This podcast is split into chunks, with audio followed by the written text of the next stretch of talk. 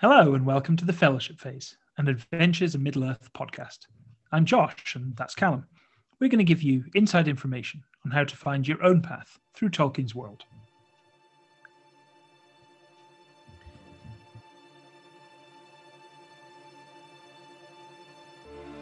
Four of us set forth on the road from Esgaroth that spring, though we were not known to each other then. But the path forward has a will of its own. I have learned that much since I departed home. Two men I met that morn, of Beorn's people, and a dwarf also. Theodric of the Deepwood, the older of the Beornings was called, and he was a learned man, well travelled and experienced in the ways of the world. And I was gladdened to meet a kindred spirit who, too, valued the pursuit of knowledge and ancient lore. The younger man was Karhu the Elder, a fierce warrior, yet haunted, I thought, by some darkness that lay heavily upon him. Runan the dwarf, I soon found, was known to Hepti, my former master, and like him, was a skilled worker of stone.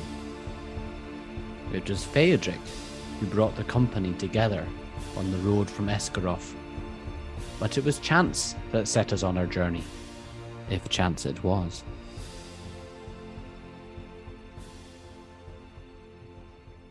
Hello, Callum. Hello, Josh. I um, need to thank one of our players, uh, James, for that excerpt there. That's from uh, the Journey of Torwald, son of Farrell, who will come on to in a future episode. Who that in a man of man of Dale. It's interesting reading back on Torwald's journal because it tells the story from when we first set off. And I was flicking through it, thinking back to what it was like playing low level, a simple adventure. And it was really interesting seeing James's reflections on, as a character, how it went. Uh, it was quite nostalgic looking back on. And it sets the tone for what we're going to talk about, which is embarking on an adventure. And the adventures into the wilder lands. Y- yes, into the wilder lands. Now, embarkation on journeys is obviously a role playing moment setting off, but in Adventures Middle Earth, it's also a mechanical part of the rules, which is something that's quite unique to the game. I think that's probably a fair summary. I've seen um, homebrew for D and D of different kind of journey mechanics, and there are stuff in the Dungeon Master's Guide for D and D about travel and travel Yeah. events and stuff. And I don't think it's often used, as everybody says on Reddit. You know, you have to read the Dungeon Master's Guide. So uh, I, I've read through those. Uh, they're okay, uh, but I think it is different. This is a big part of the game, the journey, and the rules here. I think are they're more all encompassing, and the the setup of them is quite is a bit maybe a bit difficult to get your head round. I think when I first ran the game, this is the bit I was a bit confused about, but have come quite accustomed with. So we're going to talk through the whole of the journey rules, all the way from embarkation, setting your roles in the journey, the journey events, and then finally the arrival rules. This feels the bit of the game that's most veiled to me as a player, and we'll come on to why in a moment. But for me, this doesn't seem mechanical when we're playing at all. It seems that you leading us on an adventure, and all of this is happening, you know, proverbially behind the screen. And it's something that happens so naturally that you're very good at that I don't really think about it at all. Uh, so it'll be interesting to talk about actually what the process is and Mm. how the skills that we have and also the roles that we make affect some of the things that happen on the road.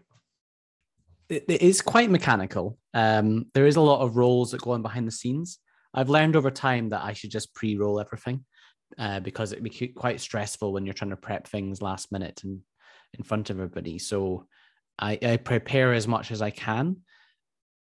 And there's a little bit in the Lore Master's Guide, which Josh wouldn't have seen, uh, which talks about the roles and doing the tables. And it has a little, a nice little segment where it just says, you know, you're in charge it's good advice. I think It- it's just that you're the lore master and everyone's in it to enjoy it. So don't worry if it's if it's too hard, and then feel free to to bring it back. I have to admit, I've not really done that, um, or don't remember deliberately fudging rules So sometimes it's been really uh, hairy for the players. but yes, and there there's also stuff about you know on the journey. There's there's set roles and events happen, um, but it gives some advice about it's your story. So if there's an event you want to put in, put it in. Uh, you know, you don't need to follow the rules uh, exactly, but I think they're good because that degree of randomness in the journey. Well, I don't know how you feel about it, Josh, but I, I, I find it much easier to prep because sometimes I feel a bit mean if I'm prepping something. And I'm like, and then this terrible thing will happen, and then that terrible thing will happen. Whereas if I roll a dice and the dice is being mean, and I can just I can just say, well, the you know the dice were mean today, and I don't feel too bad about it. I suppose this is one of these classic dungeon master or game master conundrums, isn't it? How much should be random? The more random something is, sometimes it feels less meaningful because it's not as narratively connected. However, and I certainly feel like this in in the game we're playing for D and D, a game of Curse of Strahd, which is very dangerous, and there are a lot of random events.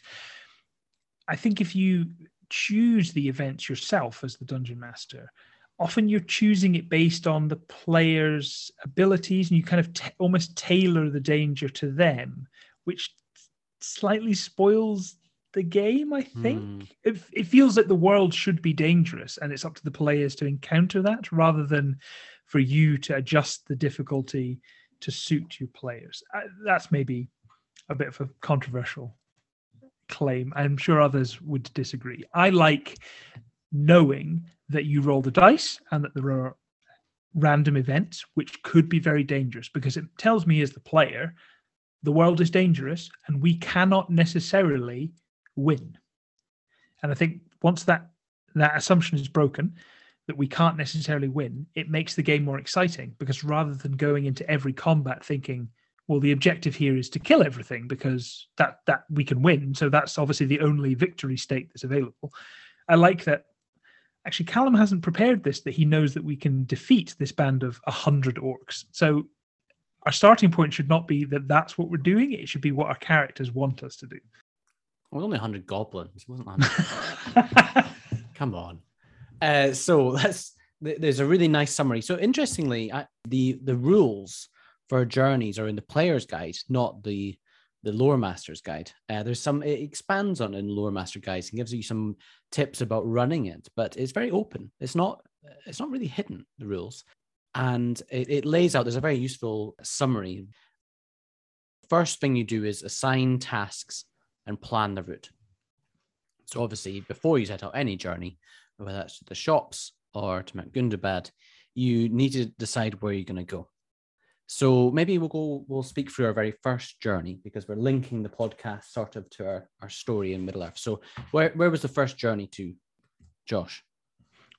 We set off from Esgaroth, Lake Town, east of Mirkwood, and our overall destination was the Vale of Anduin on the west of the forest, where Theodric, who was leading the party, was from.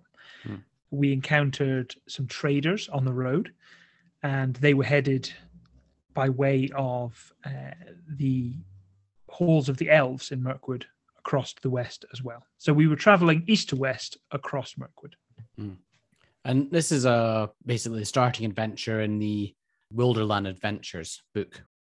First time I ever ran a game, and it was it was a pre-prepared one. So I think that was a good place to start. So you decide your destination, and then the next thing you have to do is decide your roles. There's four roles guide, scout, hunter, and lookout. And on our first journey, Theodric was the guide. The guide is in charge of all decisions, basically, including the route and rest and supply. Uh, and it says it relies on wisdom and survival. Scouts are all about setting up camp, opening trails, and they look at stealth investigation. The hunters looking for food, uh, and the lookout is a lookout and relies on perception checks so you decide what role you're going to fill. And then once you've done that, uh, in secret, I decide the peril rating of the journey, which is is really determined by the sort of terrain that you're going through. Uh, in the books, there's lovely maps, lovely, lovely maps. And the map at the beginning of the book is very nicely drawn. And then at the back, there's another one with got a hexa- hexagonal grid. and it tells you the difficulty of of terrain. So, uh, going through the route on the elf path that they took was the severe terrain, and so the difficulty of terrain decides your peril rating, and that has quite a lot of effects throughout the journey. It makes the DC of the events as we go along. So um, the most recent journey we did into Gundabad was quite hard because there was a lot of uh, very difficult terrain. Uh, and then the final thing before you sort of get into the journey, the rules bit is you you work out the guide bonus. We've got this wrong quite a few times. It's quite complicated. It's maybe worth dwelling on this. So we, Josh, how do you want to explain it, or shall I explain it? Let's explain the point of it first, as the starting point. The guide is the player character who's leading the party. So in this case, it's Theodric. And then the mechanical part of the journey that we're going to come onto is based on a roll that they make. All of that makes sense. The game's built around you have skills, you roll a dice and you add your skill, and then that number affects something in the world. Great. That bit of D&D is easy to understand. The way the rules are phrased made this roll quite difficult. Have you got it in front of you? Would you Yeah, be able can to read read, it it, out. Yes. In in reference to the embarkation rule, it's the guide's survival proficiency bonus plus half their wisdom bonus minus the peril rating. There's a lot going on there. I think multiple things that are not helpful are rules in any game that have both a plus and a minus become confusing for players. That's why most games only have plus modifications or minus modifications. The survival proficiency bonus, the game rarely refers to just your proficiency bonus, it will refer to your uh, survival skill. Uh, so that's an unusual thing. And because of that, we've got it wrong multiple times. Is it wrong? I don't know. I suppose we've played it the same way multiple times, but I think what it means, and now correct me if I'm wrong, your survival proficiency, so not including your wisdom, just whatever your proficiency bonus is, including anything like expertise or jack of all trades. Mm. And then you add half of your wisdom modifier. And then the little fiddly bit at the end is what the lore master does, adjusting it to the peril rating. Yes, that's that's my understanding of it too. I I I guess the reason that they've done it like that is that if you just said it's your survival bonus and you had a ca- player character that had an amazing wisdom, then you would always get the good events. So they've slightly nerfed that wisdom bonus. So say you've got a plus four or plus five on wisdom, and you've got your proficiency bonus on top of that. So when you get into higher levels, you know, maybe up three or four, suddenly you're plus seven. So the minimum you're going to roll is an eight. Um, and you know, the, the journeys, you know, them being challenging is a big part of the fun. Um, so it does sort of bring that down. So I can kind of understand it.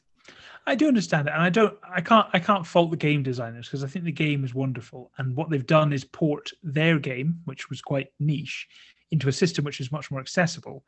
But they didn't design that underlying system, Yeah. and it does mean there are certain parts where it doesn't quite overlap, and I'm very sympathetic to that fact because actually porting it that way has made the game much more accessible and fun.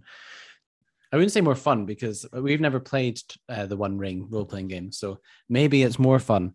But uh, Perhaps it is. Perhaps it is. I'll hold my hands up there. Yeah. This is certainly very fun. We can say that. We certainly do enjoy the way that we play. So the embarkation roll mm, is a D12. It's a d12. Yeah. So the embarkation role is basically uh, a mechanical way of representing, you know, that first step when you uh, you're you're leaving. You know, have you been in a rush and you've kind of forgotten your your handkerchief and you had to run back for it and you know there's all this mess and it's just a bit difficult. Or is it that you've you know been well fed in a safe place and there's lots of nice animals and you're filled up with honey and you're ready to go off in a nice way? Uh, so the embarkation roll is a d12 and there's various events that go from from 1 to 12 as usual one is is generally bad. I don't think we've ever had a one because it it would be quite our hard to get scores have always, yeah, scores have always been so high. dark signs and evil portents. Wow, you get one point of shadow as you set out on this journey. One point of shadow is quite a lot in this game. Well, we're going to talk about the the shadow rules in the future, and they're really interesting. And twelve, which we've had a lot of, uh, auspicious beginnings. Um, you add two to the rules on the journey events table, and rolls made to determine the initial, initial outcome of these encounters should be made with advantage. Uh, some of them are really interesting. There, i can remember some really thematic ones. There was one where you you were setting out and you'd like not managed to eat much or something, and you, the supplies have been bad, and then you rolled a six, meager supplies and poor meals. I was like, oh, that was perfect. I obviously you, you weren't all happy because it's a, um, a negative modifier on rolls, but I mean, I was quite happy because I quite like when things start. Well, that's badly. true.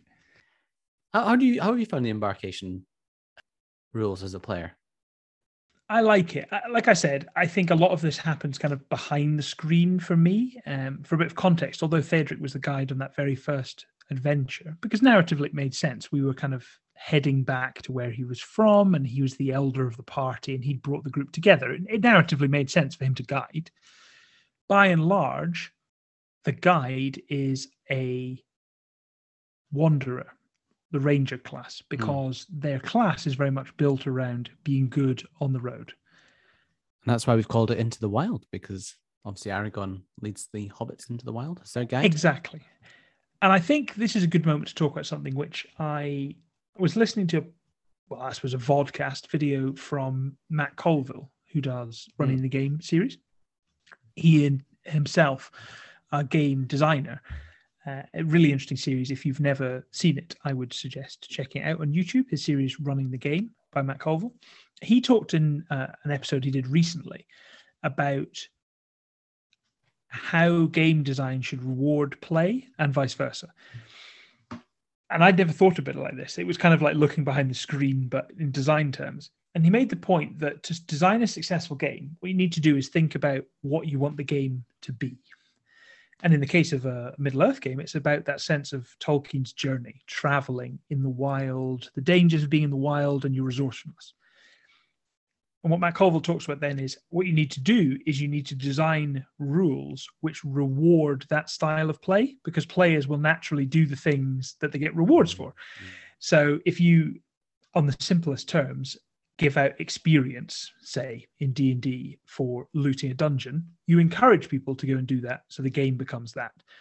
I think in this the game encourages players to make good decisions about journeys. So taking safer routes and letting the experienced ranger guide the party. All of those things give you a bonus which means we're more likely to roll good events. Mm.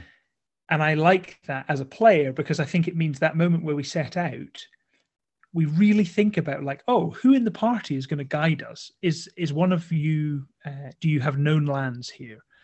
Is this the safest route? Should we wait until spring rather than trying to go in the winter time? All of these feel like really meaningful decisions, which we get to role play like exactly like happens in the books. And I think for that reason, the rules are really well written because it encourages you to do the thing that the setting is. I I love the uh, the mechanics because yeah, it does it leads to interesting decisions. I play a lot of board games as well, and in board games, the thing that I look for in um, talking of recommendations, shut up and sit down on YouTube. Like I could watch them all day. Uh, board game recommendations, and they talk about it when you're playing a, a, a game, a board game. It's all about having interesting decisions and interesting ways to interact with each other. And I think that's the same in this. Is that it the rules set up interesting decisions yeah. for the players. And as a lore master, I, I really enjoy that because I, I don't know, like there's been like this journey was quite scripted because it's a pre-written uh, adventure, but a, a lot of the times, you know, I've, I've I've run the game quite open, and you maybe know you need to get somewhere. So what was it? You had to get to Dale, and it was like, well, you know, here are the options. You can I, think I, I said there was four options and I prepped in advance. I knew I had different journey tables, different events set up for them. I knew the distances, the peril ratings. It was a bit more prep, but it was it wasn't that much more prep to be ready for that. And it had this really interesting discussion. In the end, you you ended up going in the Grey Mountain Narrows to the, to the north of Mirkwood uh, on that occasion. it's always been interesting for me to just sit back and let you discuss. I mean, also, I think when we run our game, uh, there's definitely a mix of in character and out of character discussion. There's a lot of rules, and I think Matt Colville talks about that in one of his things. Is like just being open with the rules and not obscuring what it is that you're Yeah, asking absolutely. people to do. Which is, I guess, you know, the journey rules are in the player handbook, so you can just look it up. You know, it's not hidden. It's not a secret. I think it's clear the very fact they're in the player's handbook is a sign of how central to the game they are. Journeys are Hmm. important. This is how journeys work. And that's how embarkations work. Yeah. What's the next part of the process? Well, on the first of journey that you took, you had a peril rating of three, which meant that the I don't know if you I think you do know this. The DC for the events was 15. You traveled 160 miles, or were meant to, and you rolled a 12 on the embarkation roll. Which is great. That It's a good place well. to start the campaign. Um, so the next thing you do is the the events. First, you have to determine how many events there's going to be, and that's a calculation done based on the severity of the terrain and also the the, the distance that you're traveling. It depends if it's a short, medium, or long journey, and you either roll a one d2, a d2 plus one, or a d3 plus two for long journeys.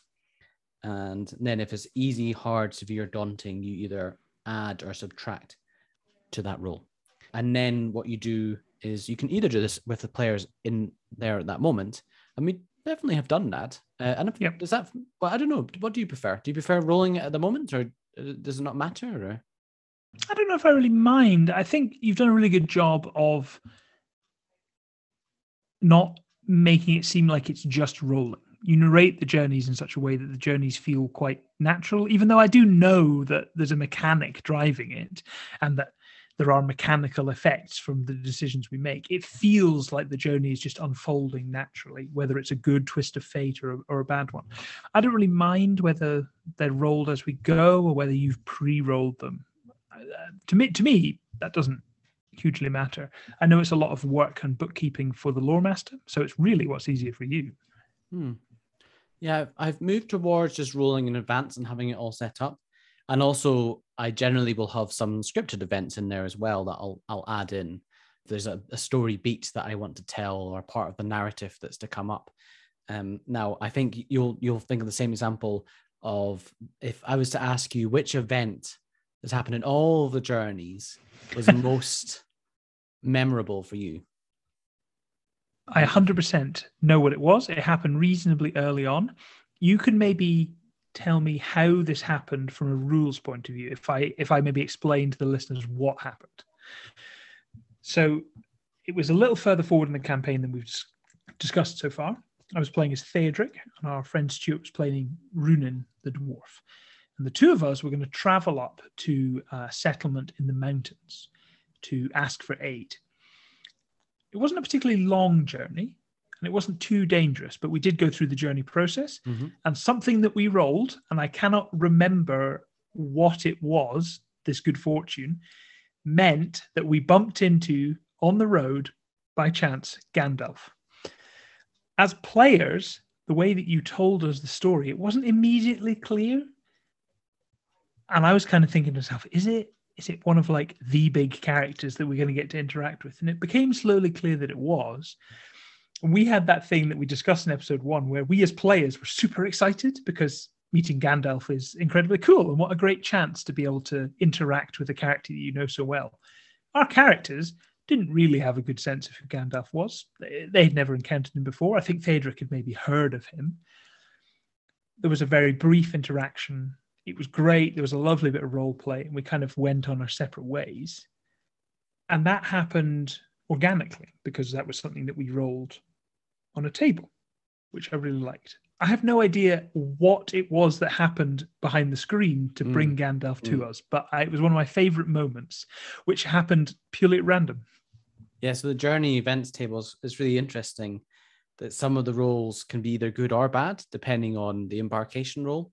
So I think number 12 is many meetings, and you, you might either run into a, a very important patron on the side of good or patron on the side of shadow.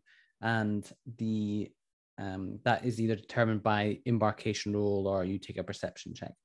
And uh, yeah, I think I think that was one that we just rolled at the time, and I, yeah. had to just kind of impromptu be like, "Oh, who's going to be there?" And then I had to sort of think through all the characters, and I was like, "Well, Gandalf, you know, could quite feasibly be traveling down down there. You know, he had, would have had business visiting Radagast, so yeah, it was it was all ad lib, and um, it was really like quite low key. But it, it, I think because, and they say this in the uh, Lore Master's Guide, is that you know clearly like say you you're running a game of d&d and you have this character that you fought all for ages as, as the dungeon master and you you know like they're really important to the story they're really interesting uh, you think and then you present them to the players and they forget their name and or they call them something silly so james runs the game and uh, wasn't my idea but they like twisted the name of something into baba ganoush and it was it was very funny not for james and so so you never know how players are going to react um, especially it's like a homebrew setting. So in like Curse of Strahd, like Strahd turns up, you know, you kind of know it's going to be important. Uh, and trying to build that sense of awe and like getting the players to interact with the NPC yeah. can be difficult. And what's so nice in this is that all I had to do was be like, it's a guy in a big hat, and I'll be, you know, obviously described it narratively, but you knew who it was, and then like the excitement was so palpable, and that was so memorable for you in and it was quite easy. And that, that's they said in the low you know, use the big characters sparingly. But when you do bring them in, it'll be really impactful. And it's often better if you can use a major character, use that over a character you've made yourself. That's not to say that characters that I've introduced or in the um, some of the pre-written modules that I've adopted haven't been impactful, but you know, with Gandalf or Saruman or Elrond turn up and then it's. You immediately know it's going to be a big scene. I loved it. it was one of my favorite moments, uh, small moments, and I think to answer the question which we asked before about events being purely random or being tailored by the lore master, of which I've certainly done both when I've run a game, and I know you've done both. This was an example of a random one. And I think the real strength of it was it makes the world feel real. Like we had a random encounter with Gandalf. So rather than the lore master thinking, oh, he needs to give an important piece of information or or he needs to affect the plot in some way. As a result of that conversation, he didn't. He would our paths just crossed, and it made the the world feel so much more real because it was like, oh, there's a story happening here that we're not part of. We've just crossed paths with another narrative, and it's he's off to do something, no doubt important, which will later affect something that happens in the world. I really liked that it was almost that because it was such a minor interaction with a major character, it embedded you in the world. It really reminded me of um, I used to play TIE Fighter. I don't know if you ever played TIE Fighter on the computer with a joystick. It was great. Flight simulator game. You played a TIE Fighter pilot. Wasn't a huge plot to it, but there was a kind of an underlying plot to string the missions together. It was a really old game. I'm feeling my age now. As part of it, though, there was a mission late on where you were escorting some ships between two star destroyers and a voice comes over the radio and one the, in the ship is Darth Vader. You don't really interact with him at all. You you are effectively escorting a vehicle that he's on and its mission only takes about 20 minutes. But I as a kid was so excited because I was like, "Oh, I'm part of the the Star Wars story. Like I'm interacting with a character I've seen on the screen." And bumping into Gandalf was like that. It was like, oh, we're part of that world that he's in, and we've You're seen him. He's over something. there. You're part of this world. so yes, it was a good example of a random role. It was played well. It was a really nice memory. And something that I thought was funny was that some other members in the party, character-wise, did know about who Gandalf was, and if they had been in the party that was on the road, which was purely chance, the the competition of it, they would have been much more excited in character than we were. And when we got back to tell them, we were like, oh, we met this guy on the road. His name was Gandalf. And it was Torvald, James's character, who was like, I can't believe I've missed out on this epic moment. Yeah. And it, again, it was nice because it felt like the world was was quite meaningful. I feel like the the journey event, just reading through them all uh, again. So there's some to do with obstacles, you know, small things, uh, enemies, but a lot of them are about the environment, and it really helps actually to have mechanics around saying, Um, now I'm trying to remember the the first journey. So you went through the elf path, and I've, I'm sure you found some relic, a wonder of of of ancient past. It was some statues in the wood, Yes. and they're set up in a way that you end up having a prompt to describe something and draw people into the world. Yeah. You know, they're very evocative, the wonders of Middle Earth. You know, they may be inspired or a lingering memory of lost times, a place touched by shadow. It doesn't just have a mechanic for the mechanic's sake, it is drawing you into that journey and being like, we're not just walking along a road and miles. There's there's stuff here, but it's abstracted enough out that it doesn't feel like you know every night.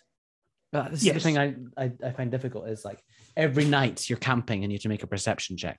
It's a bit boring.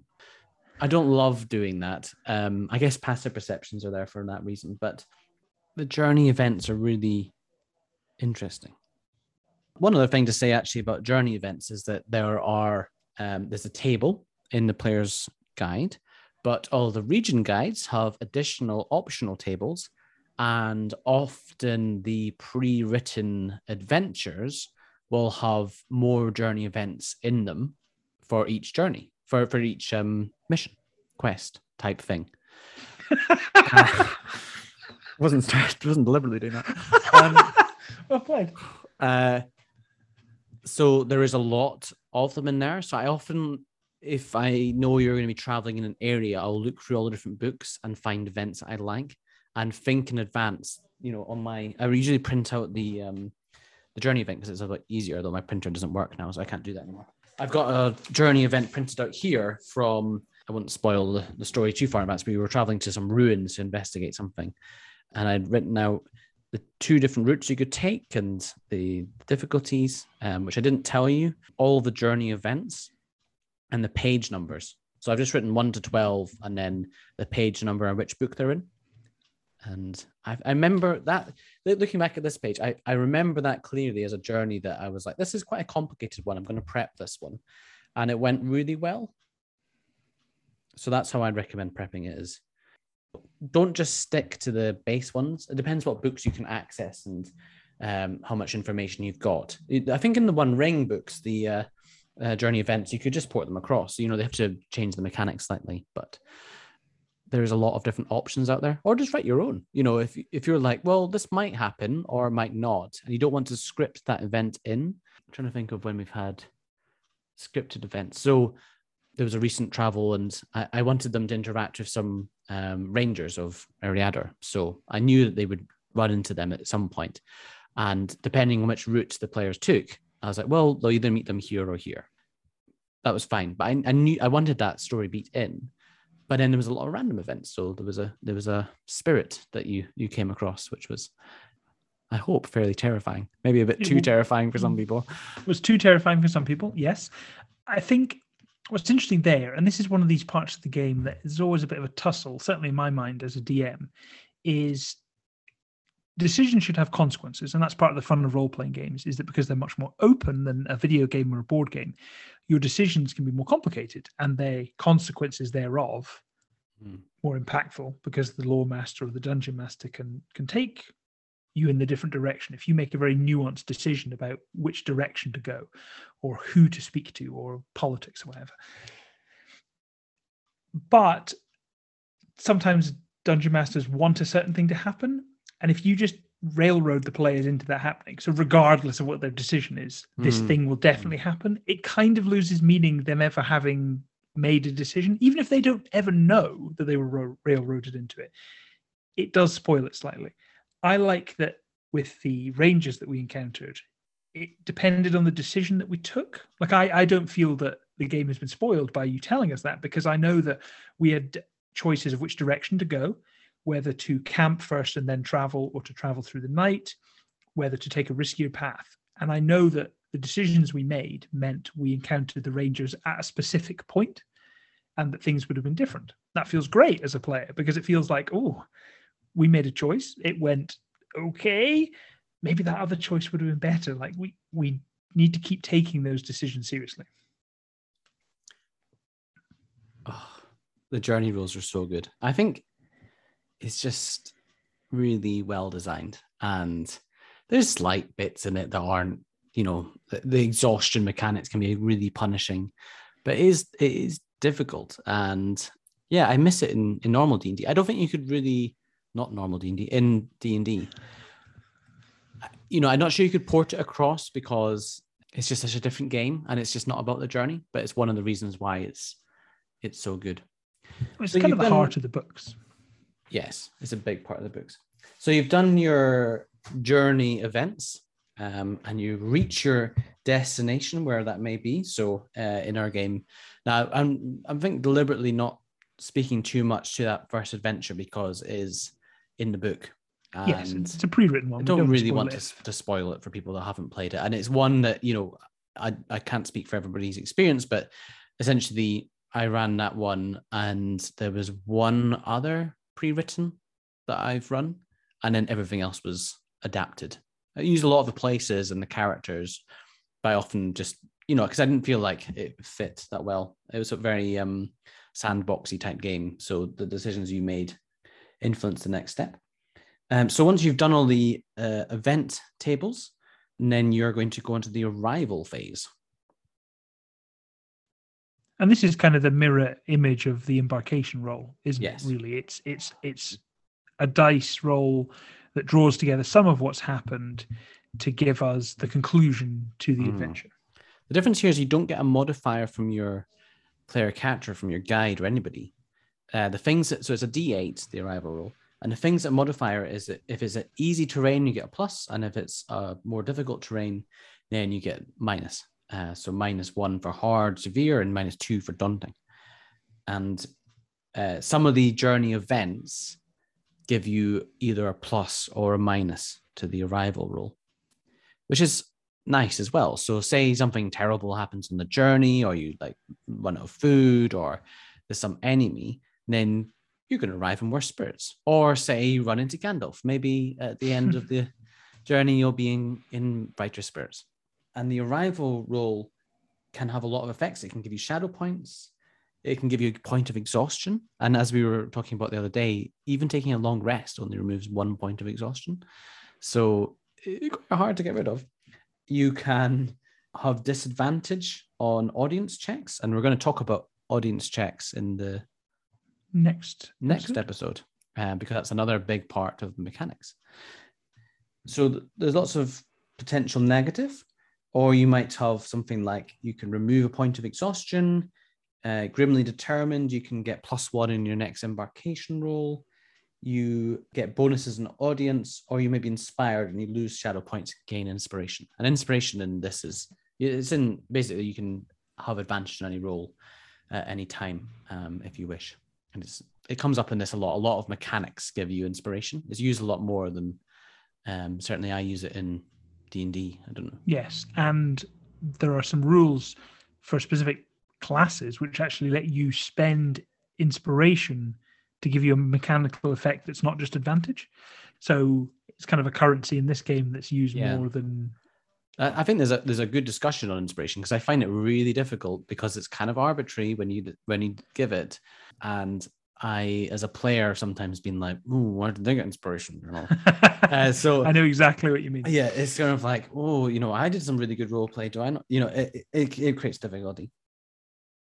Yeah, that's that's the journey rules. You've got your journey rolls, you've got your embarkation roll, journey DC and the guide bonus, journey events and tables for that, and how you prepare for that, and then you've got your uh, arrival roll at the end. And there's there's some extra optional rules which I really like. So um, the hex grid is ten miles across, so you can you can look at the time that's going to take.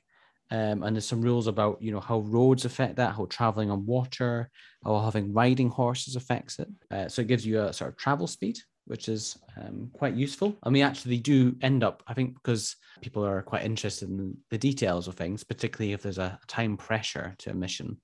We have ended up having quite in-depth discussions about uh, travel time and movement speeds and boats and it's, it's more fun than it sounds, I think. because it's so it's so important to the story. Yeah, I love it. And I actually think it's really, again, in keeping with the setting. And to go back to what you were saying about the arrival role being affected, for instance, based on the terrain, I think that's a great example of rewarding good play. So mm. you get a you get a bonus if you take easy terrain. So actually, us deciding, hey, do we walk through this valley or do we try and climb over that mountain as a shortcut? Well, we could, but it will be much harder on the other side mechanically. This isn't just a, oh, we can fast forward through this section by doing something that you realistically wouldn't do, but we're just in a game. So, you know, if you're playing, you're playing Skyrim or whatever, and you want to just get somewhere quickly, and you're like, I'm just going to climb up this cliff. Yeah, doesn't really doesn't really stop you from doing that in Skyrim. That's such a good example. but in this, that has a very meaningful effect. You're going to rock up at you know Beorn's house or something, and your arrival roll is going to be worse. Everything is going to be worse because you made terrible decisions. It encourages you to take ponies, to take the easier terrain, to take a safer route, to travel in good weather. I really like that. Mm. Is there anything else that we need to say about journeys? I don't think so. I think mechanically we've covered the experience of what it's like as a player and also mechanically the kinds of things that you need to do as the lore master to prepare. Uh, it seems like it's quite an open experience as a lore master that there are different ways you can do it. You can play it very by the book. You can be a bit more creative. You can be a bit more relaxed. Each to their own. Hmm. Well, the journey that we're that you took, the first journey, uh, led the the four heroes Theodric, Garhu, Runan, and Torwald into the Anduin Vale, into the was it Woodacel? Yes. Uh, one of the settlements of the Woodmen, and there one of the events had gone very well, and you'd you'd recovered an artifact, and that meant that people were named, uh, were very well received, and it set up actually what I didn't really expect, but ended up being the setting for a lot of the game was the Anduin Vale. Yeah. Um, and as we go along, we'll, we'll elaborate on some of the people that you met there. Maybe we'll talk about NPCs. But next time, we're going to talk about audience rules, which is often what happens at the end of a journey. And I think we did have an audience when you arrived in Woodacel. We did indeed. And I think it's a good opportunity to explore how that works. Well, that's just taking you on a journey through the journey rules.